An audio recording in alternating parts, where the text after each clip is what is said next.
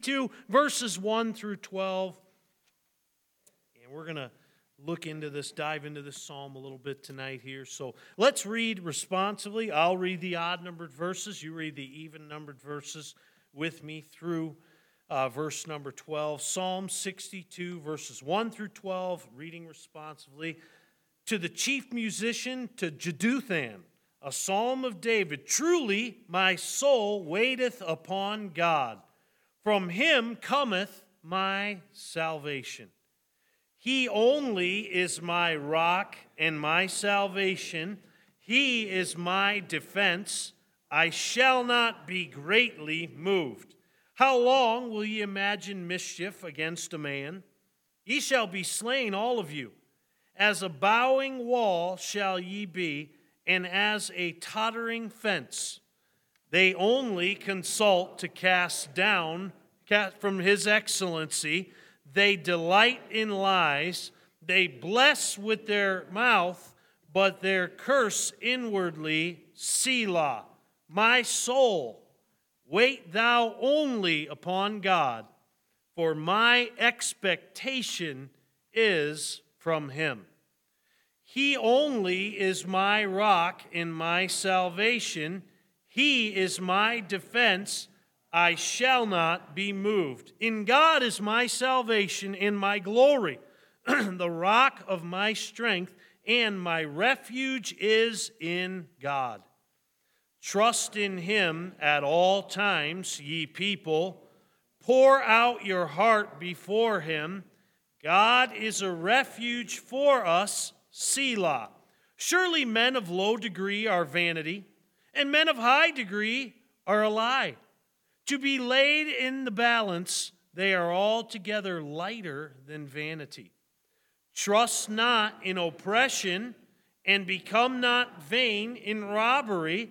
If riches increase, set not your heart upon them. God has spoken once. Twice have I heard this, that power belongeth unto God. Also unto thee, O Lord, belongeth mercy, for thou renderest to every man according to his work. May God add his blessing to the reading of his word. You may be seated. Last week, in our 12th message from the Psalms, we studied Psalm 51, a beautiful psalm. We looked at repentance toward God, and we read Psalm chapter 51 and also 2 Samuel chapter 11 and 12. And the sin and repentance of David. And we talked about repentance, and we talked about how repentance toward God, truly repenting toward God. And by the way, repentance toward God has been perverted by many through the years. If you come from the background that I come from, and I know several of you do, Brother Horgan as well, we were taught something called penance. Penance. And that is something we do to earn God's forgiveness. I'm going to tell you something, ladies and gentlemen. Nothing you can do can earn God's forgiveness. He grants it. Now, there is something called penitence. We talked about that, but it's not us doing anything. That's our spirit being broken about sin. And we talked about how repentance involves confrontation, being confronted with the truth that we are sinners, that we have sinned against God. But then also there's correction. Remember, the prophet came to David, Nathan, and he corrected him. He said, you've thought this, but this is how it really is. By the way, can I just say something? We need people in our lives who will correct us. I tell you something as a pastor, I've had to ask for forgiveness before for things that I've said. I've literally had been in my office and had people come into my office that I had said something that was wrong, that had offended them. And Miss Kim, I could have said, well, bless God, I'm the pastor. Hallelujah. No. If I'm wrong and need to be corrected. Listen to me, young people. Here's what the Bible says in Proverbs 27, 5 and 6. Open rebuke is better than secret love. You know what that means? It means it's better to have somebody tell you they're wrong than pat you on the back and say it's going to be fine. part of the reason for a degenerating society is that people will not tell other people they're wrong. Correction, confrontation. It goes without saying that there's conviction. There has to be Holy Spirit conviction that we've sinned against God. And then there's contrition. David said in Psalm 38, verse 18, I will be sorry for my sins. There's not enough sorrow over sin in this world. There's not enough sorrow over sin in the church. Forgive me, I could speak for myself. There's not enough sorrow over sin in the pulpit. I need to be sorry for my own sin. I'm not so much worried about your sin. I'm worried about my sin. There's contrition, there's conviction, correction, confrontation. And then when you have all that, you have confession. Confession. I'm not talking about going and talking to another man. I'm talking about bringing it to holy God. Amen. That's repentance toward God. Confession of sin and guilt and need of forgiveness and need of cleansing and lack or loss of joy and need of restoration. This past Christmas that went by in 2022, I'm always trying to get my wife something. I through the years, I've struck out more times than I've hit a home run, Brother Talbert, amen, as far as getting something. A couple of years ago, I did really, really well. I snuck around behind her back, which is, it's an honorable thing to do for a man of God, amen. I snuck around, and we had gone to her... the camp that she got saved at several years ago, and she had pointed out to me, I think the last time we were there, she said, this little pine patch that overlooked a cranberry bog that faced west and the sun would set, and she said, this is where I would study my Bible, and she said, when I was just an 8-year-old girl, and I learned to love God right there, and so I have a dear friend of mine who's a painter, and I took a picture of that spot. And I took a picture of her from her about the time she was 8 years old. And I said, Miss Judy, I said to my friend, I said, can you put these together and paint these for me? Put this little girl reading her Bible there. And so I hit a home run on that one. She opened that one up. But this year, she said to me, I said, what do you want for Christmas? And this is like going out to eat. Where do you want to go? I don't know. Where do you want to go? I don't know where you want to go. I started with a clean shave, and by the time we get done saying, where do you want to go, I need a full beard, amen?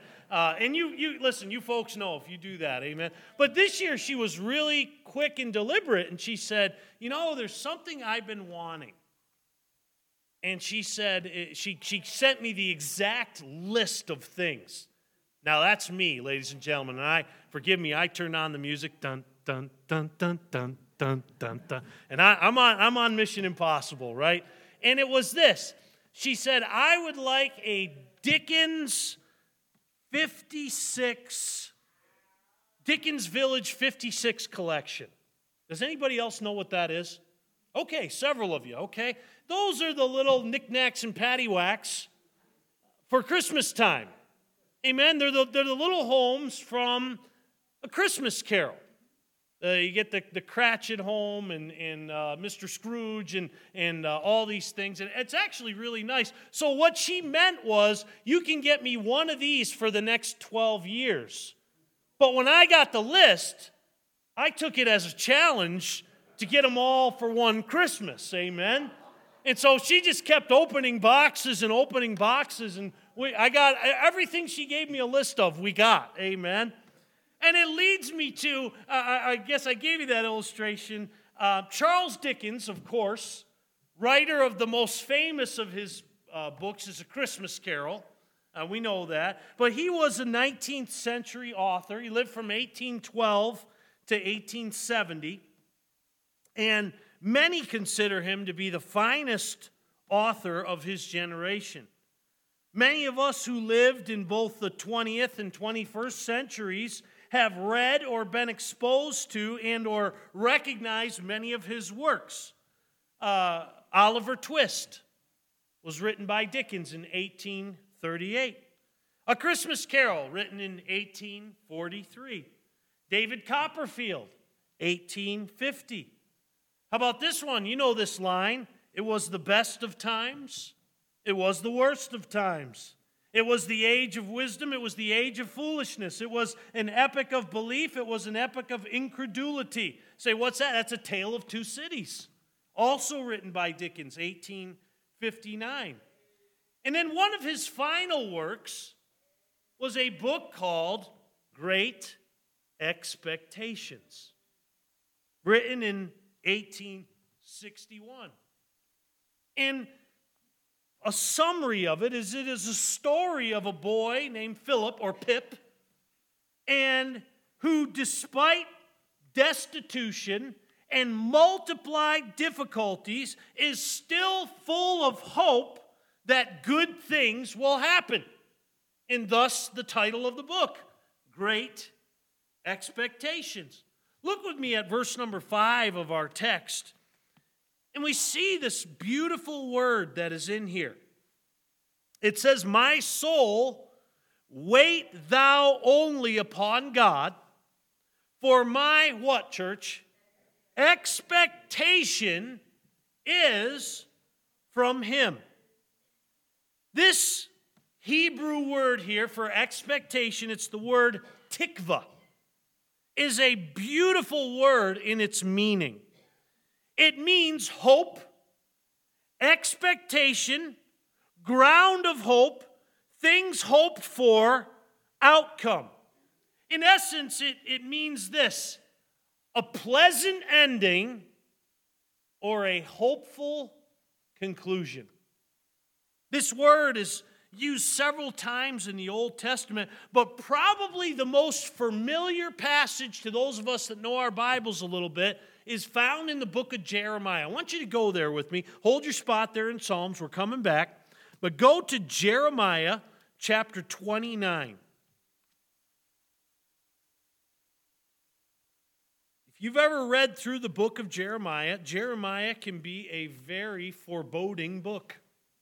It's all about judgment. The sins of God's people. Not the sins of the world, the sins of God's people.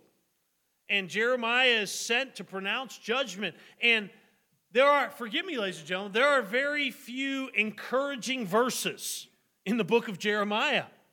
But those that are there, I call them sunbeams in the clouds. And this is one of them. And it's found in Jeremiah 29, verse number 11. Look what it says there. Many of you, as soon as you start hearing this, you know that passage. Oh, I know that passage. It says, "For I know the thoughts that I think toward you, thoughts of peace and not of evil, to give you an expected end." You say, now, yeah, that is an encouraging verse. Can I tell you this? It's even more of an encouraging verse in its context. You know why? Because Judah, the children of Judah, had been carried into Babylonian captivity. By the way, by the permission of God, God had sent the Babylonians to judge them. Remember, does anybody remember why? They didn't keep the Sabbath. They didn't keep the Sabbath. For God said, I want you to let the land rest every seventh year. And for 490 years, Israel didn't let the land rest. And God said, okay, I'll get my 70 years. The land will rest when you're not in it. And Babylon comes down, and they capture God's people, and they take them into Babylon. And God says to them, you got to read Jeremiah chapter 29. It's a tremendous chapter. The false prophets come, and they say, hey, listen, a loving God would never keep you here for 70 years. You'll be out of here soon. God said, don't listen to him. I said 70 years. That's how long you're going to be here. Then he said this, Brother Lawley, I love this. He said, by the way, I want you to build houses. Why? Because you're going to be here 70 years. I want you to plant vineyards, and I want you to pray for the peace of the city. Why? Because you are going to be here for 70 years. You're going to acclimate to this. And then in the midst of that, as these people have been taken from their homeland by a heathen nation, God says to them, hey, listen, I want you to understand this. I know the thoughts that I think toward you. They're not thoughts of evil. Thoughts of peace. Now, that's that great Hebrew word, shalom. Peace. Shalom. Safe, happy, and well. That's what it means. Thoughts of peace and not of evil, to give you an expected end, to give you a hopeful conclusion. Here in Psalm chapter 62, go back there with me. David says, he talks about this hopeful conclusion. He talks about this these great expectations that he has.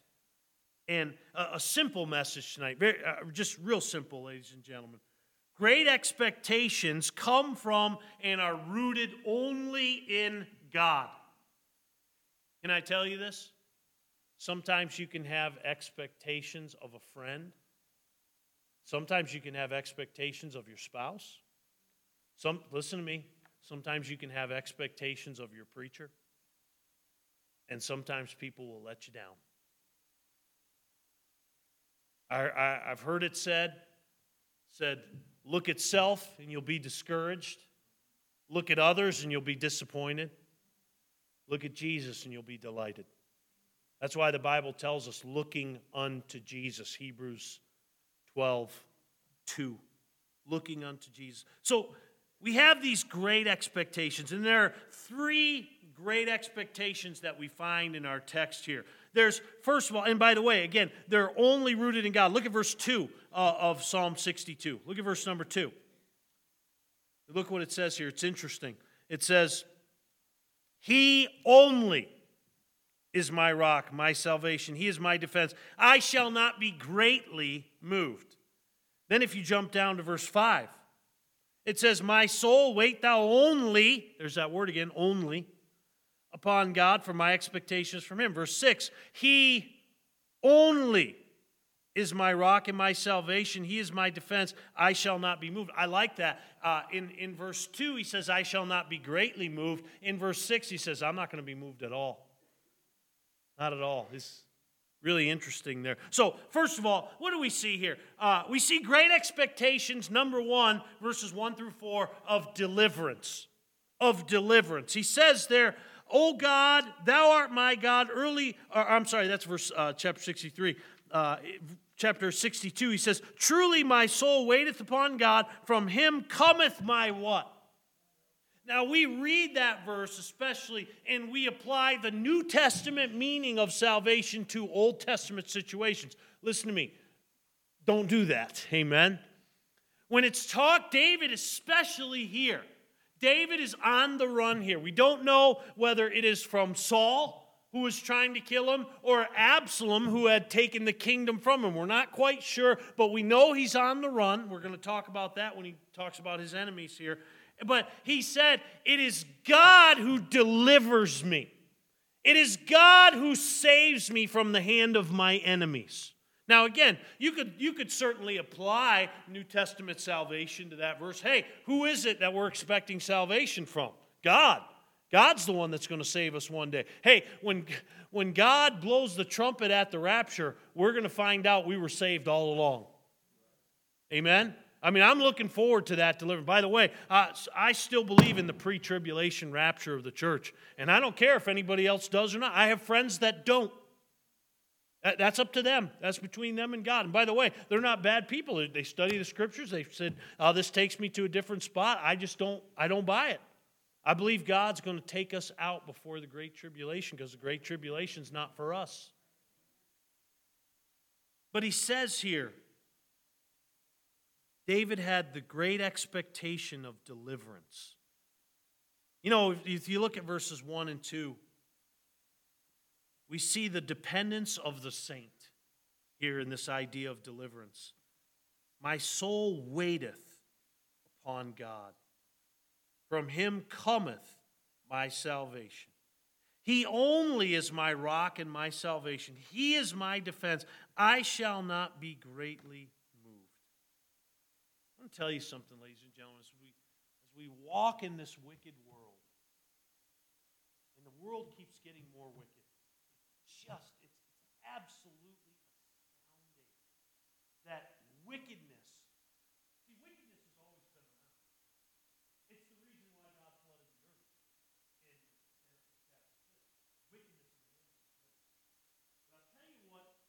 witness has been, up till now, has been very restrained. By the way, that's part of what we're supposed to do. Not people say, if we just win the world to Jesus, everything will be all right. That's not going to happen. I'm sorry. If you have not read the back of your Bible, I recommend it. Not everybody's going to be saved, but I'll tell you what God calls us to be. He does call us to be sinners. He does call us to be bold, but He also calls us to be salt and light. You know what salt and light do? Salt prevents the spread of corruption. And by the way, it also irritates the flesh. That's what salt does. And that person at work doesn't like you. Why? Because you're salt. You're a little too salty. But you know what else we're supposed to be? We're supposed to be light. And you know what light does? Light dispels darkness. Some of you grew up in the, I call the height of fundamentalism. In churches like this, we're packed out, every service, balcony.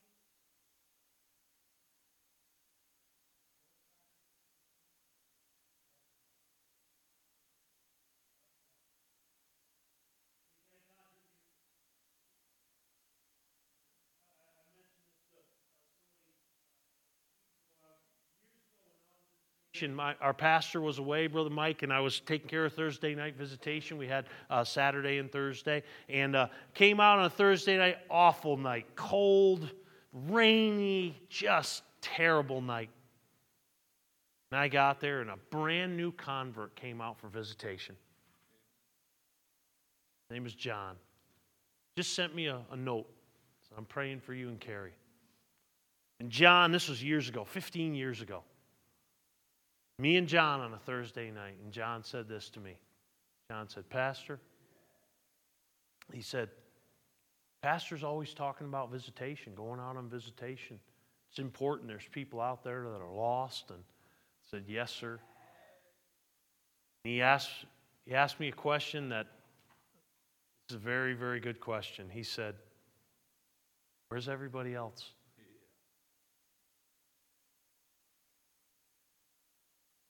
You know what I told him, Miss Lori? I said, well, John, we're here.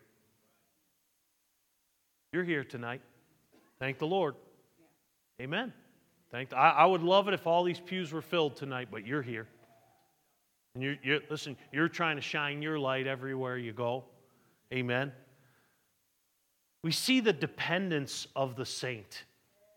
And I said all that to say, in this wicked world, listen to me. You've got to place your great expectation in God alone. In God alone.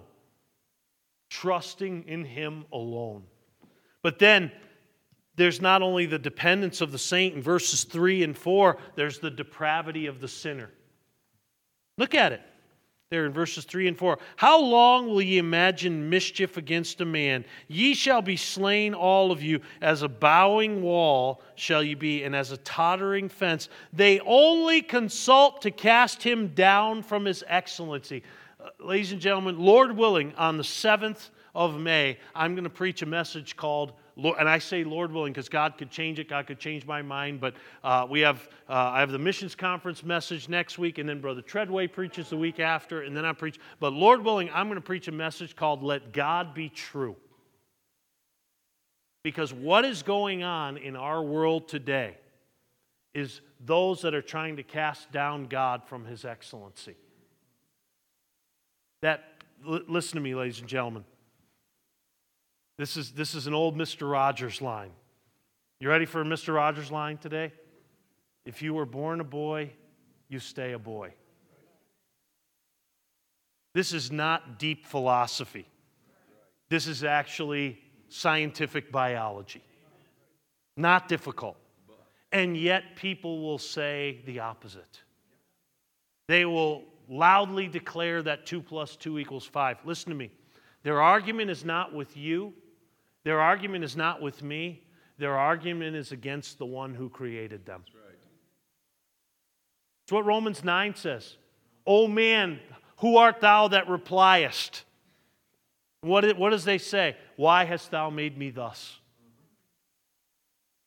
Listen, ladies and gentlemen, the attack is on truth. It's on truth. And I'm going to tell you something. Truth is narrow. It's amazing that these people that still claim 2 + 2 = 5, I want them to do my taxes. Huh? I will have much more money in my bank account than I had before. Hallelujah. What does it say there in verse 4? It says, they only consult to cast him down from his excellency. They delight in lies. They bless with their mouth and curse inwardly. We are watching, literally, ladies and gentlemen. The depravity of man has been since Adam sinned. But I'm telling you, there are, just when you think that you have seen the lowest of man's depravity, something else comes along and literally knocks the wind out of you. Why you say that? Listen, great expectations of God's deliverance. You just keep waiting on God. Is that easy? No. No, it's not. I remember the line Dr. Malone used to say, if it was easy, everybody'd be doing it. It's not easy to wait on God. One of the hardest things you'll ever do is just wait on God. Just keep waiting on God. So there's great expectations of deliverance in verses 1 through 4. Number 2, verses 5 through 8, we see great expectations of defense. Again, the hopeful conclusion rests only in God. Verses 5 through 8, my soul, wait thou only upon God. For my expectation is from Him. He only is my rock and my salvation. He is my defense. I shall not be moved. In God is my salvation and my glory, the rock of my strength. My refuge is in God. Trust in Him at all times, ye people. And look at this next phrase. Pour out your heart before Him. God is a refuge for us. You know, I love the midweek service. I ever since I got tuned into the midweek service about 1995, I've done my best to make it a regular part of my schedule, just priority-wise. You say, well, you're the pastor. You kind of have to. Yeah, that's true, but I wasn't back then. I love praying with God's people.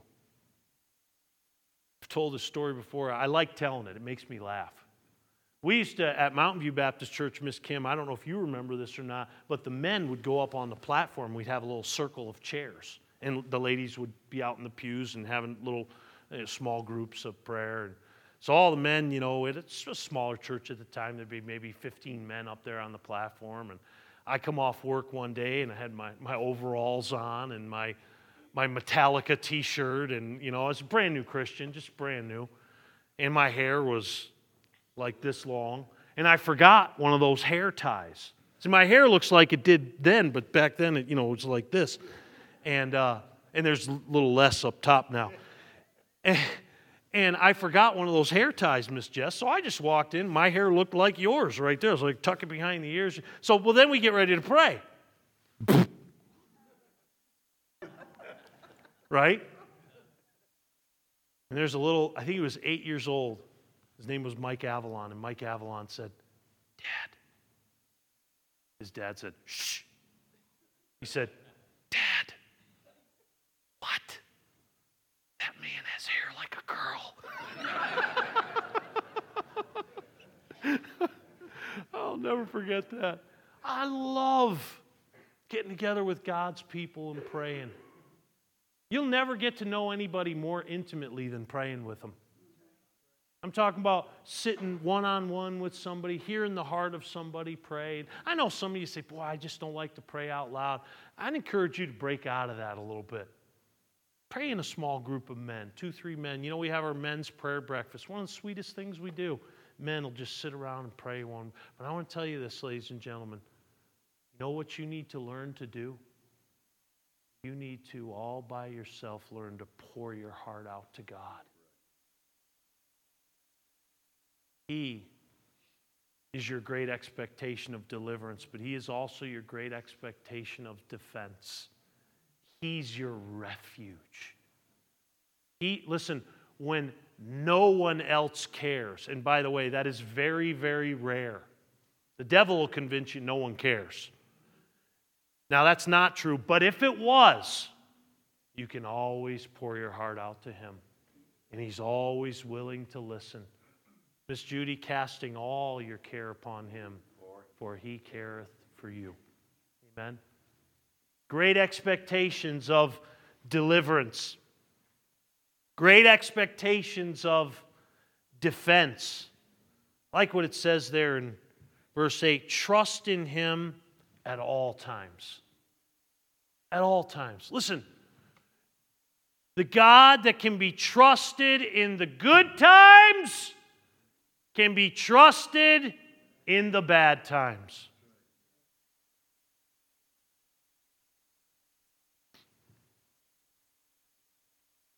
Think of my precious wife back there. My wife's a great Christian. She's not. She's married to a mediocre Christian, but she's a great Christian. And she has followed me across this country as I have felt the leading of the Lord. Got married. Think God wants us to go to Bible college. Okay. Went to Pontiac, Michigan. As Phil Tharp used to call it, the armpit of America. Atlantic City is one and Pontiac is the other. Amen. Just, okay. Lord wants us to go back to our home church, serve as youth pastor, work a job. She said, okay. All right. The Lord wants us to go to Harvest Baptist Church, work a job, be an associate pastor. She said, all right. And our boys were born down there. Okay, I'll never forget my wife up here answering questions. The one, Miss Mary's laughing right now. I mean, some of you don't remember this, but some of you that were here remember, I think my wife only answered one question during the question and answer time. Someone asked and said, how do you feel about leaving beautiful New England? You know, it's so nice there at your home, and you know your family is out east and all that. And my wife said, well, when we left Pontiac, Michigan, I said, Lord, I'll go anywhere you want me to go. I'll go to, if you want us to go to Bangladesh, I'll go to Bangladesh. If you want us to go, out west to Arizona, we'll go there. We'll go anywhere you want us to go. And then she said this, but please don't send me back to Michigan.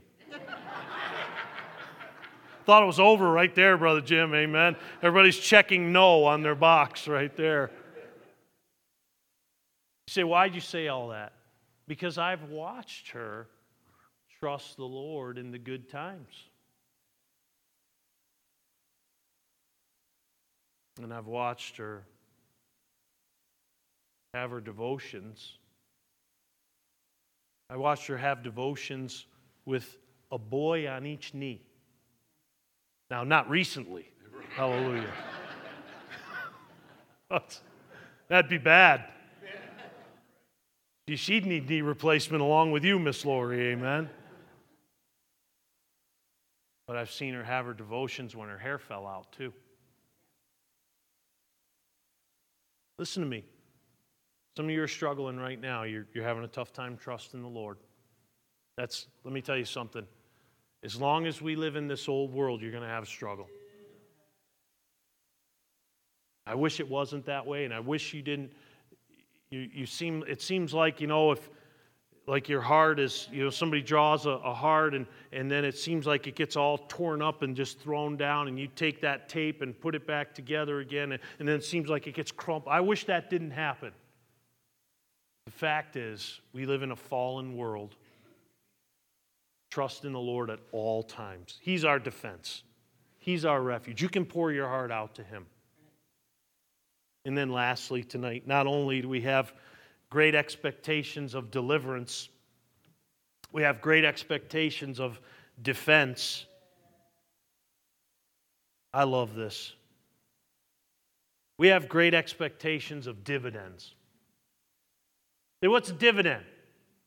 It's a reward, right? You have a stock dividend, that's what it earns for you. You can cash that in, and maybe you bought this stock for 15 cents, and then it went up, and it's earning a dividend of whatever. That's the reward you get for investing your money.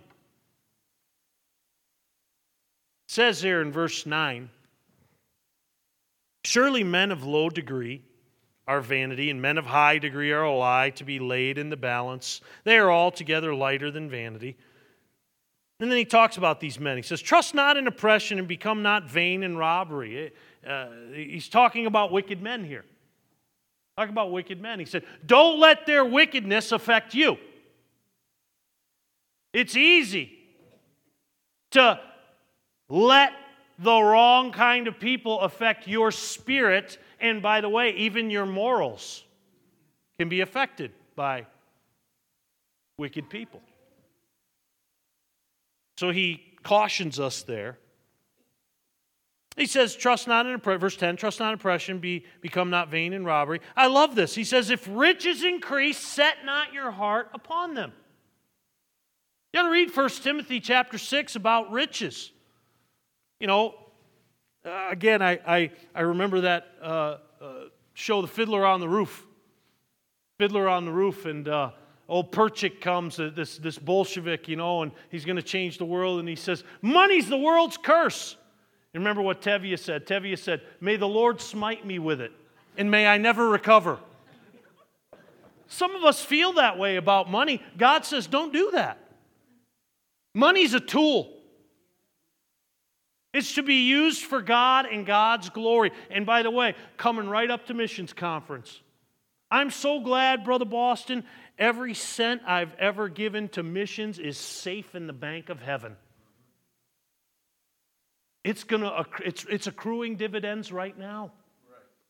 Right. Who was I talking to recently? I was talking to a pastor friend who has some money in savings, and he said he's lost 25% in his 401k in the last 2 years under a particular administration that shall be nameless. You listen, everything I've ever given to heaven is still earning, paying dividends. And so he says, if riches increase, that's all right, but don't set your heart on it. If you got rich giving it away, then keep giving it away. I think of Colgate, who gave at one point in his life, Colgate gave 90% of his profits away, and he just kept making money hand over fist. Brother Merklinger, I think old Russell Anderson. Russell Anderson has given away more money, and God just keeps giving it back to him. It's amazing. Look at verse 11. God has spoken once, twice have I heard this, that power belongeth unto God.